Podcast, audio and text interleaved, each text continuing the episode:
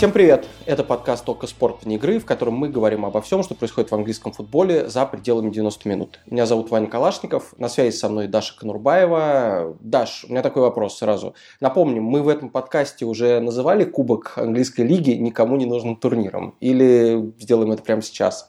Первый раз. Мне кажется, мне кажется, не называли, потому что мы не обсуждали его, так как никому не нужны турниры. Он просто по умолчанию прошел у нас э, мимо нашего подкаста. Но раз финал сыгран, надо все-таки немножко о нем поговорить, хотя никакой сенсации не случилось. Гвардиола забрал свою очередную чашку, Тоттенхэм в очередной раз ничего не выиграл, и мне кажется, все довольны. Ну, ты довольна в первую очередь, потому что это тебя окончательно же, да, отдалило от проигрыша спора? Или что-то или можно еще где-то проиграть? Нет, это окончательно приблизило меня к ящику Сидра, потому что спор был на то, что Тоттенхэм э, выиграет какой-нибудь трофей в течение этого сезона. Ну, у Тоттенхэма не осталось больше ничего, а ПЛ они выиграть уже не могут, поэтому... Поэтому, да, я очень рада и шлю большой привет всем фанатам Тоттенхэма, особенно в Нижний Новгород. Отлично. Поздравляем тебя, поздравляем Гвардиолу с четвертым, по-моему, турниром подряд. Э, слушай, давай вкратце поговорим о том, почему... Вот я, я расскажу, почему мне Кубок Англии кажется не очень нужным турниром. Начну с того, что, мне кажется, в этом году был прекрасный повод его отменить, вообще отменить совсем, потому что действительно он давал дополнительную нагрузку игрокам в тот момент, когда им особенно тяжело было, и они не справлялись осенью после странной предсезонки, после отложенного начала турнира. Ну, в общем, когда это реально было нужно, и когда на это все жаловались все абсолютно тренеры премьер-лиги, вот ровно тогда э, Кубок Лиги играть было не нужно. И вот во Франции, по-моему, так сделали. Собственно, Франция и Англия, две последних европейских страны, где а, победа в финале Кубка Лиги хоть что-то дает, а именно путевку в Лигу Европы, но при этом в той же Англии, в этом Кубке Лиги уже давным-давно никто из э, супер неожиданных команд не побеждает. То есть, с одной стороны, шанс попасть в Еврокубки, хоть в, хоть в какие-то, хоть в третий квалификационный раунд Лиги Европы, но, с другой стороны, за последние 20 лет 15 э, побед одержали Сити, Юнайтед, Челси, Ливерпуль, то есть большие клубы, несмотря даже на то, что они иногда вторые составы выставляют. В общем, кажется, что это абсолютно бессмысленная штука, те клубы, для которых это придумали, а именно клубы футбольной лиги из э, чемпионшипа первой, второй лиги, то есть трех дивизионов под премьер-лигой, все равно никого толком не побеждают. Деньги за победу дико маленькие, например, там 100 тысяч фунтов дают за победу, 50 тысяч за участие в финале по сравнению с двумя, например, миллионами в Кубке Англии. Ну, то есть это прям сильно разные деньги. Получается, маленькие клубы ничего не выиграют, реально проще. А большим клубам эти 100 тысяч, мне кажется, ну, вообще особо ничего не, не значат. И лучше было бы, мне кажется, сразу распределить и, например, отдать, не знаю, выкинуть как раз клубы премьер-лиги из этого кубка и разыгрывать среди Ноттингем Фореста и Гримсби Тауна. По-моему, этот финал для Англии, да, его бы там совсем окончательно все перестали смотреть, но я не уверен, что его и так кто-то смотрит. Скажи, в самой Англии есть хоть у кого-нибудь положительное отношение к этому турниру, и если есть, то почему? Мне кажется, что нет, потому что действительно, как ты правильно сказал, он раздувает календарь э, для больших клубов, маленьким не дает практически ничего. Более того, э, он же не дает промоушен в Лигу Европы, он дает промоушен Ocean в э, конференц... в Лигу конференции, вот этот новый прекрасный турнир УЕФА, такой э, Кубок Интертота, да, и это будет третья ступенечка э, вот этих всей системы Э, Еврокубков, и, ну, это не имеет никакого смысла, потому что, да, его выигрывают, там и даже в финалы и в полуфиналы выходят только команды АПЛ, которым эта Лига конференции вообще никуда не сдалась и никуда не нужна. Э, я бы, если мы... Тут последние недели все реформировали мировой футбол, как только могли, поэтому у меня есть программное заявление о том, как можно реформировать этот Карабао Кап. Эм, у которого еще название, кстати, всегда очень забавное, его вечно спонсирует какая-то непонятная ерунда. Я помню, на заре э, своей э, карьеры его вообще типа спонсировало молоко в 80-е годы. Это был типа Milk Cup, в общем, кубок, кубок молока. Праздновали, очевидно, видимо, тоже молоком. Эм, мне кажется, что вот эту эм, всю историю вокруг него и все деньги за там, показы и все награды за победу в нем нужно передать э, трофею футбольной лиги. То, что мы чем, по-моему, упоминали его в этом подкасте уже, это турнир, в котором играют как раз-таки все, кроме, кроме АПЛ. То есть там играет Лига 1, Лига 2. А, я, правда, не помню, там, по-моему, нет чемпионшипа. И, ну, может быть, добавить туда еще чемпионшип, и вот как раз получится что-то прикольное. И команды типа там Бристоль Сити, типа Сандерленда смогут что-то выиграть, выйдут в этот странный, непонятный европейский турнир, потому что мне кажется, что вот эта третья ступенька Еврокубков, она даже не нужна каким-нибудь Вулфс, каким-нибудь Кристал э, Пэласу. Вот, то есть, ну, команда АПЛ, как-то им вот точно это все не надо. Лига Европы еще, может быть, да, а вот этот э, Кубок Интертотта вряд ли.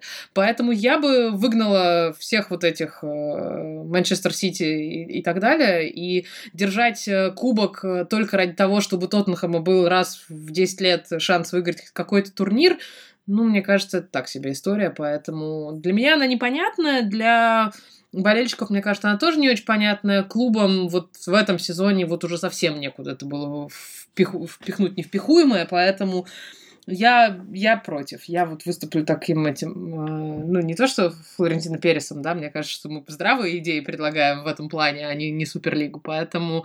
А вот эти все смешные титульные названия оставить, и пусть там они веселятся в этих трех дивизионах ниже АПЛ, и будет прикольно. Потому что все понимают смысл и идею и истории Кубка Англии. Там действительно куча крутых моментов, когда клубы нон-лиги выходят, там потом играют с большими командами, а потом еще вдруг э, зарабатывают ничью и приезжают играть там на Энфилд, на Эмирейтс, на Олд Траффорд.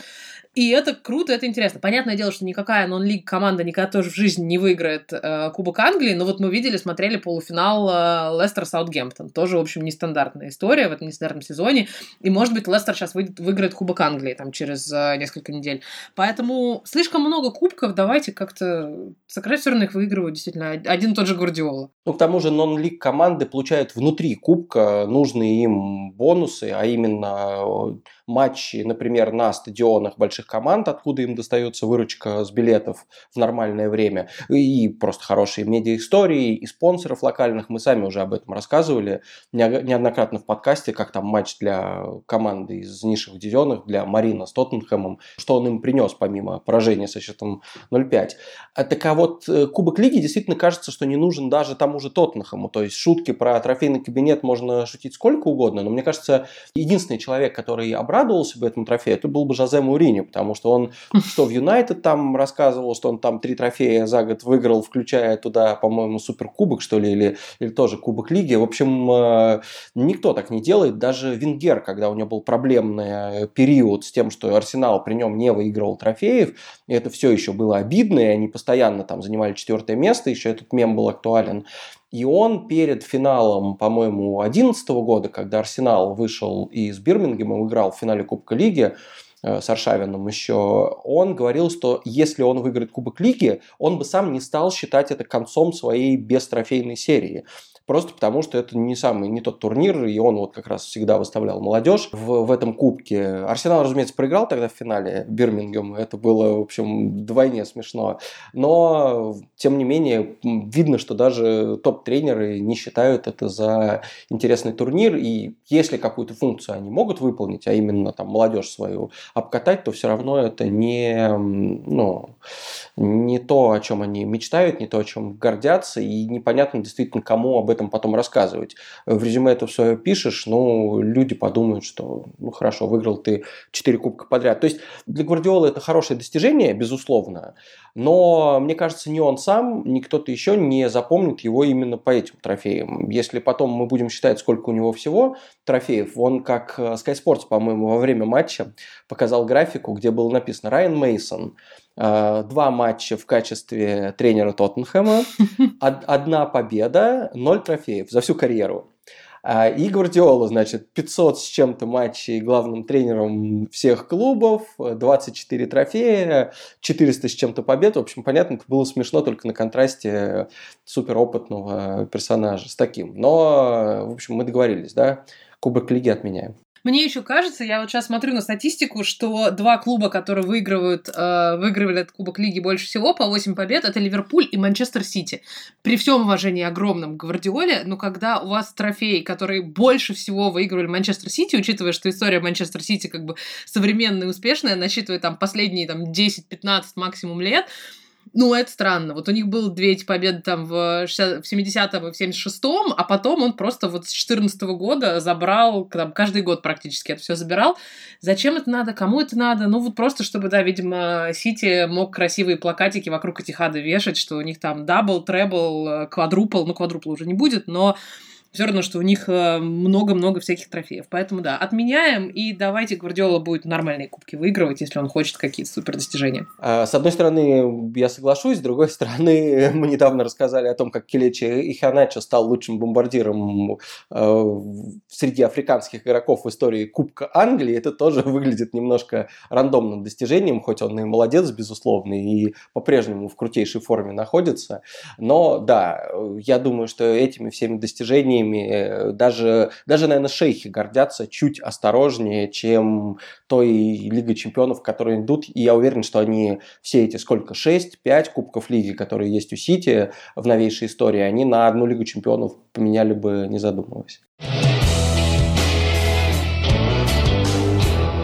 Разобравшись с э, Суперлигой, английская премьер-лига внезапно, мне кажется, они это тоже давно готовили и решили, что сейчас хороший момент, выступил со своим нововведением, к счастью, оно не затрагивает, не затрагивает клубы, но все равно такой мощный э, поступок, они решили учредить свой зал славы, Hall of Fame. Опять-таки, мне кажется, сильно вдохновившись американскими видами спорта, э, при этом, ну, вроде как создатели Суперлиги тем же вдохновлялись, но посмотрите, что у них получилось и, и, и что в данном случае.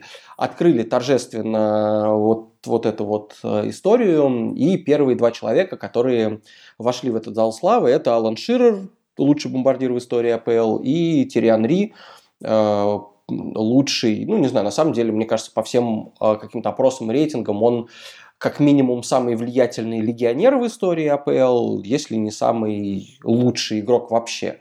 Тут уже можно спорить, но на самом деле это не так важно. Понятно, что оба человека, нет никакого сомнения, что они должны быть там, и э, нет никакого сомнения, что вот именно эта пара, Человека, который такой плоть от плоти старого э, английского футбола олицетворяет 90-е, и человек, который олицетворяет нулевые для премьер-лиги, это оптимально. А дальше будет интересно. Дальше будут 23 номинанта, они уже сейчас есть. Идет голосование, и 9 мая, по-моему, 6 из них по результатам голосования тоже ведут. Как ты думаешь, эм, Зачем вообще эта идея и нравится ли она тебе? Вот какие у тебя ощущения, что вроде понятно, что никакие текущие расклады это не влияет, но задумалась, понятное дело, как, э, как какой-то дань уважения истории английской премьер-лиги и так далее. Мне кажется, это отличная идея, тем более, что премьер-лига в следующем сезоне же, да, у нас отмечает 30-летие свое, и мне кажется, что они к этому еще тоже нагнетают э, какое-то большое количество красивых историй. Ну, 30 лет — это большая дата, и за 30 лет сыграло огромное количество крутых э, футболистов. Если вот сейчас смотреть на этот список из 23, ну, мне кажется, их просто можно автоматом все 23 туда как бы запихивать и дальше уже разбираться там с какими-то новыми и там э, спрашивать, например, достойно ли компании попасть, да, в эту, там, в эту, в этот состав или нет. Потому что почти все, кого они вот номинировали, это игроки там 90-х и начала там 2000-х, ну, Видич разве что, мне кажется, вот один из таких самых поздних здесь из этого списка, и Ван Перси, наверное. Эм, но мне кажется, это клево. Ну, то есть у любой лиги, у любого вида спорта есть свои легенды. Я не думаю, что это как-то будет действительно как-то на что-то повлияет. Ну, да, выберут 6, мы послушаем. Э, это будет красиво с точки зрения медиа, это будет красиво, потому что вряд ли будет сейчас какая-то церемония, это будет, скорее всего, точно так же, как Оскар вручили на этих выходных, да, в Зуме, и, в общем, поэтому его никто, поэтому его никто не посмотрел. Э, не будет у нас, да, возможности увидеть какого-нибудь там Дэвида Бекхэма в э, красивом смокинге на красной ковровой дорожке, но я думаю, что дальше это будет э, такое, такое очень почетное почетный момент. Возможно, конечно, я, явно видно, что это готовилось дольше, чем Суперлига, да, хотя бы просто потому, как красиво сайт сделан, как, в общем, все это там продумано и подготовлено, и что это не идея в духе типа, ой, ура, мы победили, типа, мировое зло, давайте теперь отпразднуем вот таким выбором а, каких-то наших лучших футболистов. Но мне очень нравится эта идея. Я не знаю, правда, как голосовать, потому что, ну вот, действительно, я бы всех 23 запихнула прям сразу туда. И на этом все. Все, конечно же, будут голосовать по клубным э, принадлежностям, и просто сейчас мы поймем, у кого больше всего, эм, у кого больше всего болельщиков, и попадет ли туда, э, опять же таки, Джерард, Джерард, например, да, или, или Лэмпорт, да, и как бы вот такая внутренняя бойня между фанатами клубов. А вот ты что думаешь по этому поводу? Всех сразу в, э, не в Суперлигу, а в этот в суперклуб э, суперфутболистов э, славы или выберем все-таки кого-нибудь? Слушай, ну раз мы весь предыдущий выпуск критиковали Суперлигу, то я думаю, что немножко критики должно и залу славы достаться тоже. А, во-первых, не до конца понятно, что произойдет с оставшимися 17 футболистами. Вот 6, да, действительно мы выберем. Действительно, как все онлайн-голосования, они покажут только количество болельщиков у каждого конкретного клуба, которые умеют при этом находить сайт э, Зала Славы и тыкать тут там в нужные кнопочки. Это тоже не нужно недооценивать. Иногда люди хотят проголосовать, но, но не могут. Вот. И, ну да, мы посмотрим, у кого будет у легенд Юнайтед или у легенд Челси или у кого-то еще Арсенала, потому что там действительно можно не только много за кого проголосовать, но еще и повозмущаться, что кого-то нет. Но, опять-таки, судя по всему, хоть это сейчас э, точно не объяснено, эти все люди все равно потом э, потихоньку будут подтягиваться к этому залу славы. Конечно. И, собственно, то же самое будет происходить, как и, не знаю, в НХЛ, например, что там есть люди, которые прям заслуживают уже там быть, но, например, по каким-то причинам продолжают играть, потому что им в, там, в 40 лет делать это легко и приятно по-прежнему. И все-таки хоккей, ну, это чуть, чуть проще, наверное, продлевать свой возраст. Здесь есть условия, насколько я помню, они должны закончить как, и как минимум два, что ли, года назад карьеру, и поэтому, например, Руни сейчас нету в числе этих 23 номинантов, хотя Эшли Коул есть, а мне казалось, он карьеру закончил совсем недавно. Правда, из премьер-лиги он чуть раньше ушел. В общем, не знаю, есть там какой-то формальный критерий. Ну вот здесь есть Джон, Джон Терри, который закончил карьеру в 17-м, то есть как бы вот три года назад. Да, 4. в московском «Спартаке», да, как мы все знаем. Вот, поэтому э, это, наверное, могло, конечно, если бы он сейчас доигрывал в «Спартаке», интересно, представляешь, если бы ему продолжение карьеры в московском «Спартаке» помешало бы попасть в первый драфт людей, которых э, в зал славы э, значит, хотят вести, это было бы очень иронично. Ну ладно, с ним будет все хорошо, я уверен, и наверняка он в какую-то следующую очередь попадет. А зато разыгрался ну, небольшой локальный скандал, что в число 23 эм, первых номинантов не попал человек, по-моему, с наибольшим количеством матчей в премьер-лиге и с наибольшим количеством голевых передач. Это Райан Гикс. В общем, понятно, с чем это связано, потому что Гикс только что попал в скандал, его обвиняют в том, что он физически атаковал и еще каким-то образом там удерживал э, против воли э, женщин, с которыми он то ли встречался, то ли не встречался. В общем, это вопрос суда, который состоится, кстати, в день выхода нашего подкаста. Вот, и тогда мы узнаем, чего с ним станет, помимо того, что он не, не повезет сборную Уэльса на Евро. И как бы с одной стороны жест э, понятен, в смысле, почему они решили не включать его в э, число 23. С другой стороны, Премьер-лига это не объяснила вообще никак. Ну и поэтому, естественно, люди тоже говорят, что как же так, за футбольные заслуги он должен быть здесь. Если вы как-то хотите показать, что его там текущая репутация для этого важна, ну хотя бы объясните это. Наверное, в, в данном случае тут можно провести параллель с Суперлигой, что важно на самом деле всем рассказывать о том, что ты делаешь, иначе ты точно будешь понят неправильно. Смотри, а у тебя, если вот ты откроешь э, этот весь э, состав, у тебя есть какая-то твоя шестерка, которую бы ты взял сейчас в э, зал славы? Слушай, я попробовал выбрать людей из разных клубов, и это оказалось довольно просто. Ну, потому что сразу там я увидел и решил ткнуть, отдать свой голос за тех, кто э, играл раньше, за тех, кто вот скорее был современником Ширера и в крайнем случае Анри. И почему-то вот тоже Терри Коул, которые, безусловно, Эшли Коул, которые, безусловно, попадут в этот список, все-таки они мне кажутся какими-то прям, ну, современниками все еще. Вот. А так бы, конечно, первым делом я захотел отправить туда э, людей типа Тони Адамса, людей типа Энди Коула, э, э, Петра Шмейхеля, Кантана, естественно, вот этот первый человек, в которого я ткнул. То есть вот мне хочется сначала героям 90-х выдать уж раз, раз уж э, э, потом, наверное, будет, э, как сказать, чтобы, чтобы им сразу всем выдали, потому что потом, если у нас будут рядом с э, людьми, которые совсем еще недавно играли, будут появляться там компании или там Дебрюйны или, не знаю, Роналду там возникнут какой-то момент, то это будет как-то немножко не, неправильно смотреть, смотреться. Мне кажется, нужно сначала всем вообще суперлегендам раздать это.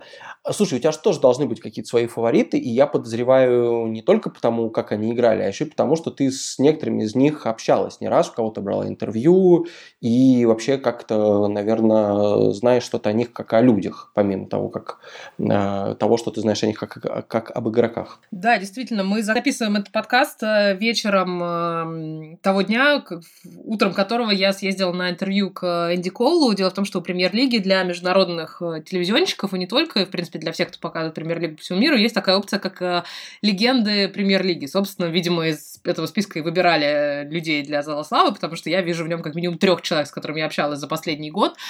И ежемесячно вот эти неде... разные легенды разных клубов, они приглашаются в студию премьер-лиги в Стокли Парк. Это там же, где Вар сидит. Это на окраине Лондона, возле аэропорта Хитроу. В общем, туда добираться полтора часа из э, центра города. Но оно того действительно стоит, потому что... А ты можешь более, более точный адрес сообщить, чтобы мы отправили туда какого-нибудь человека, он навел там порядок?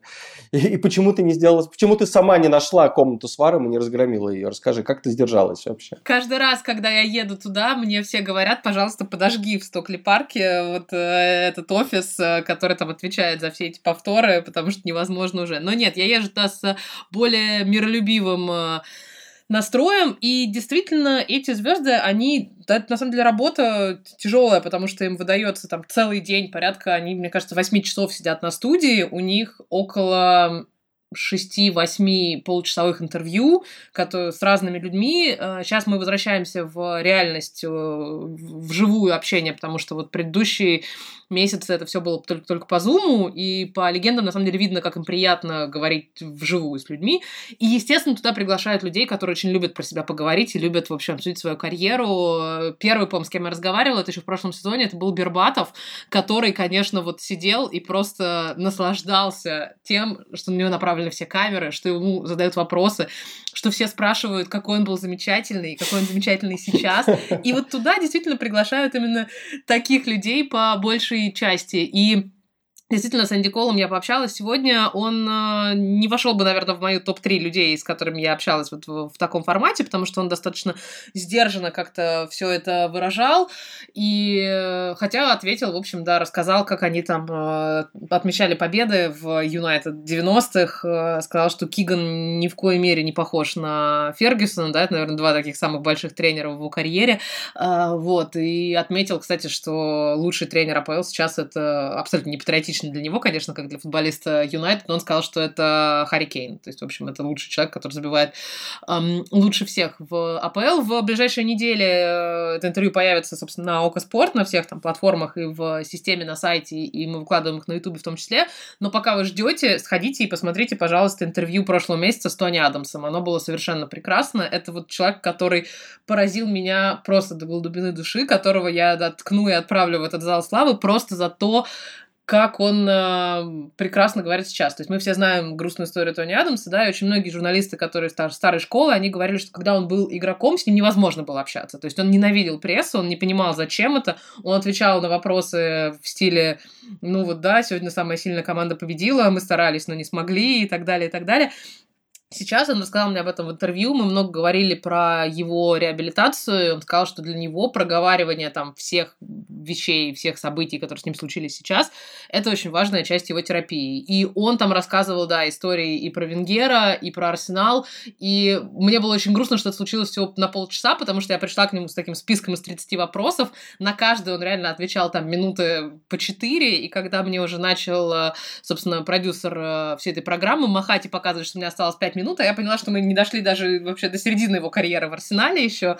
В общем, мне было очень грустно. Но вот да, такая возможность пообщаться с этими легендами, она дает немножко другую грань, поэтому вот с кем я общалась, да, Тони Адамс, Сол Кэмпбелл, Энди Коул, Бербатова почему-то не, не включили пока в этот да, список да, 23, да, странно. но я думаю, что да, следующим следующим раундом, да, хотя мне кажется, должна быть отдельная номинация там для него, для Бекхэма, для вот людей, которые очень любят себя в футболе и футбол в себе, Кантона туда же, вот, поэтому, да, это тоже еще одна грань, и очень прикольно, кстати, что Премьер-лига их помнит, Премьер-лига их приглашает, Премьер-лига их э, задействовать в каких-то своих э, активностях, потому что тоже до пандемии, например, вот огромное количество этих звезд их приглашали экспертами для там перед матчем. Понятное дело, что половина из них и так сейчас эксперты на всяких там Sky Sports и BT, но и между ними, кстати, на самом деле есть э, до сих пор какое-то внутреннее противостояние, потому что сегодня вот перед интервью, пока там Энди Коул управляли там какой-то минимальный грим, на который там просто, ну, чтобы лицо не блестело на камерах, мы с операторами обсуждали, где мы видели друг друга, я говорю, я была здесь месяц назад на интервью с Тони Адамсом, и Кол прям так фыркнул, типа, Тони Адамс этот ваш, типа, о чем вообще с ним говорить можно, и типа, что он там только ничего в футболе не сделал, но вот только, только интервью теперь раздает. Поэтому очень прикольно. Я бы очень посмотрела, на самом деле, на все эти э, церемонии попадания в зал славы, когда, э, когда пандемия закончится, и когда это может быть вот такая ностальгическая большая футбольная тусовка, потому что мы видим текущих, например, футболистов, когда они собираются там на премию FIFA, да, и всегда это огромная история, как там вот Месси с Роналду сидят на соседних креслах, кто как на кого посмотрел, кто как куда повернулся. Если собрать вот эту всю там двадцатку, 23 человека там в одном действительно месте и посмотреть, какая у них там динамика, и у них наверняка куча там старых историй, и каждый помнит там, эм, как один другого срубил, как другому там не поставили пенальти, и э, вряд ли они там все собираются там на барбекю сейчас, но вот я бы на такую ностальгическую тусовку посмотрела, и только поэтому я прям за идею Зала Славы и каких-то вот таких мероприятий ностальгических. Я тут полностью согласен, потому что если уж даже у, Каррагера с Невиллом не, кос, не кончаются шутки в адрес друг друга, хотя, казалось бы, они уже все их пошутили, то, в общем, уверен, что и остальные тоже могут.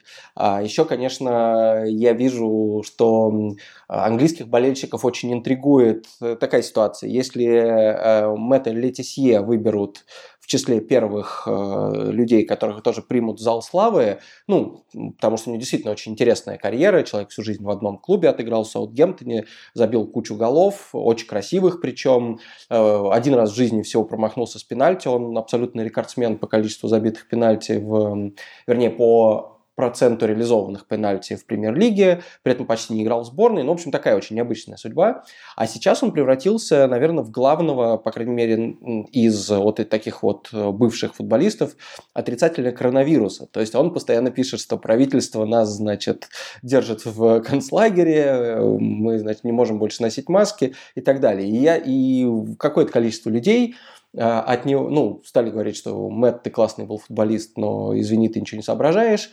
Э, какие-то болельщики, наоборот, считают, что только он говорит правду, а все остальные, значит, заодно с э, мировым заговором. И вот интересно посмотреть на то, как они будут решать эту ситуацию, если он попадет в публичное пространство с такими, э, с такими заявлениями. Ну, не то чтобы интересно, но вот некоторым людям из числа английских болельщиков, кажется, хотелось бы на это посмотреть. Ты не попала на финал Кубка Лиги и не видела, что туда опять пустили какое-то количество болельщиков, э, по-моему, больше, чем на полуфинале. Но, как мне показалось, э, на прошлой неделе болельщики куда сильнее радовались возможности вот на волне протестов против Суперлиги выйти к своим стадионам, к офисам там клубов и вот пошуметь донести до владельцев, что некоторым из них вообще нужно немедленно убираться, некоторых э, нужно как-то просто, в общем, призывать к ответу и, в общем, сказать нет Суперлиге. А как ты думаешь, эм, что будет во время чемпионата Европы в Англии происходить? Потому что понятно, что там 25-30% попадут на матчи, остальные нет. Как ты думаешь, будет вот эта вот вольница, учитывая, что и в какой-то момент прямо по ходу Евро ограничения снимутся, или, по крайней мере, почти снимутся, и Великобритания выйдет из локдауна, что будет происходить? Вот ждешь ли ты там каких-то толп в пабах, людей на спонтанных, э, не знаю, просмотрах футбола в гайд-парке, еще что-нибудь такое? Будет вот это безумие вне контролируемых пространств? А, конечно, особенно учитывая, что, как нам обещает пока правительство по всем этим нашим шагам выхода из локдауна, 21 июня должны мы вернуться к полноценной жизни, то есть без ограничений э, там, в пабах, в ресторанах, в кафе, в каких-то там местах большого сбора людей. А 22 июня Англия играет свой последний матч в группе э, против Чехии. И, в общем, мне кажется, что пабы, которые простаивали тут полгода, соберут, конечно, полную, пол, полный мешочек денег на всех этих болельщиков. Ну, конечно же, потому что уже сейчас мы видим, Англия вот вышла пару недель, как э, открылись какие-то кафе и рестораны. И, ну, народ, конечно, есть те, кто, как я, например, да, очень осторожно к этому всему относится и пока не, спеша, не спешат бежать туда-обратно в, и не думают, что все, ура, коронавирус закончился и нормальная жизнь вернулась. А есть особенно молодежь, кто вот немножечко сходит с ума. И с учетом того, что молодежь, в принципе, достаточно вольготно, как-то спокойно относится к коронавирусу здесь тоже, и у нас пока молодых не начали вакцинировать, но уже ходят слухи, что, скорее всего, будет самый большой процент отказов, потому что их это напрямую не касается, у них там никто из их друзей и знакомых не болеет, и они считают тоже, что, вот, что это все выдумки мирового, мирового заговора. И, э, с одной стороны, есть эта молодежь, которая не будет еще к тому моменту вакцинирована, но которая обычно и болеет за футбол и за всякие вот такие большие трансляции. С другой стороны, будут пожилые болельщики, которых уже вакцинировали и которые, наоборот, будут считать, что, ну, все, меня защищает моя AstraZeneca, я пойду смотреть, значит, футбол. Э, пока не объявили Будут ли какие-то большие фан-зоны или нет? Скорее всего, будут. Скорее всего, тоже с какими-то ограничениями, там, по вместимости и так далее. Но абсолютно точно из того, я вижу, из того, что я вижу в последние недели, как народ там уже на этих летних верандах просто ухрюкивается в неадекватное состояние, я думаю, что да, я думаю, что нас ждет очень э, веселое Евро в этом смысле. Плюс, учитывая, что решающие матчи, полуфиналы и финалы пройдут в Англии, на Уэмбле, и что у всех уже, конечно, здесь сейчас носит крышу, что опять, да, что футбол возвращается домой, да, it's coming home, что сборная Англии сейчас всех выиграет. Плюс ко всему объявили же буквально вот во вторник, что УЕФА порекомендовала всем своим командам в заявку не 23, а 26 человек э, помещать э, на турнир, поэтому все такие сейчас начали, начали говорить, что вот наконец-то Англия сможет чуть больше хороших форвардов, чуть больше там хороших полузащитников взять с собой.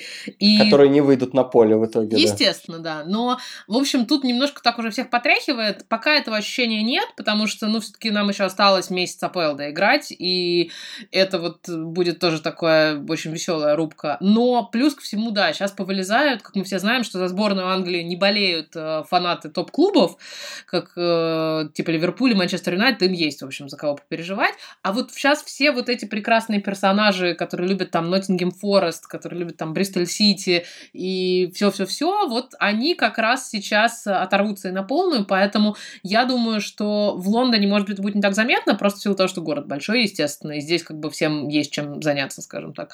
А вот в регионах, особенно учитывая, что нам непонятно, будут ли у нас тут отпуска и возможности поехать куда-то там летом э, за границу на пляж, вот этот месяц евро, я думаю, это будет самый такой яркий для всей молодежи, это будет возможно, да не только молодежи, в принципе, для всех, это будет именно возможность так с ума-то посходить. Поэтому я жду с, нетер... с нетерпением, что это будет и как это будет с болельщиками, без болельщиков. Да, действительно, их становится все больше и больше. На полуфинале Кубка Англии было 4 тысячи, на финале Кубка Лиги их было 8 тысяч, на финале Кубка Англии обещают 22, поэтому я думаю, что сейчас все будет клево. Ну, плюс не надо забывать, что у нас еще и Глазго же есть, там шотландцы тоже будут, в общем, веселиться как могут, и особенно, учитывая, что второй матч в группе, это матч как раз Англия-Шотландия на Уэмбле, и, в общем, очень ждем. Как-то хочется какой-то такой большой радости, большого турнира и, и какого-то ощущения, что мы снова можем перемещаться не только до магазина и обратно, а вот еще в пределах разных самых стран. Лучший комментарий, который я видел по этой теме, это что главное ограничение, которое должно, а, должен отменить УЕФА на время Евро, это ограничение на 0,5% в пиве, которое продает в фан-зонах, потому что если, если это отменить, то все остальное, видимо, снимется само собой. Поэтому да, ждем, что Евро будет не в общем, стерильным каким-то футбольным спаррингом по определению лучшей команды континента, а реально тем весельем, которое оно всегда и было каждые четыре года. Слушайте наш подкаст каждую неделю на всех платформах, где вы слушаете подкасты. Apple, Google, CastBox, Яндекс.Музыка, ВКонтакте. Пишите комментарии в YouTube. И главное, смотрите футбол, наука, спорт по годовой подписке или по акции 7 дней за 1 рубль для новых пользователей. Здесь были Ваня Калашников, Даша Конурбаева. Пока. Всем счастливо.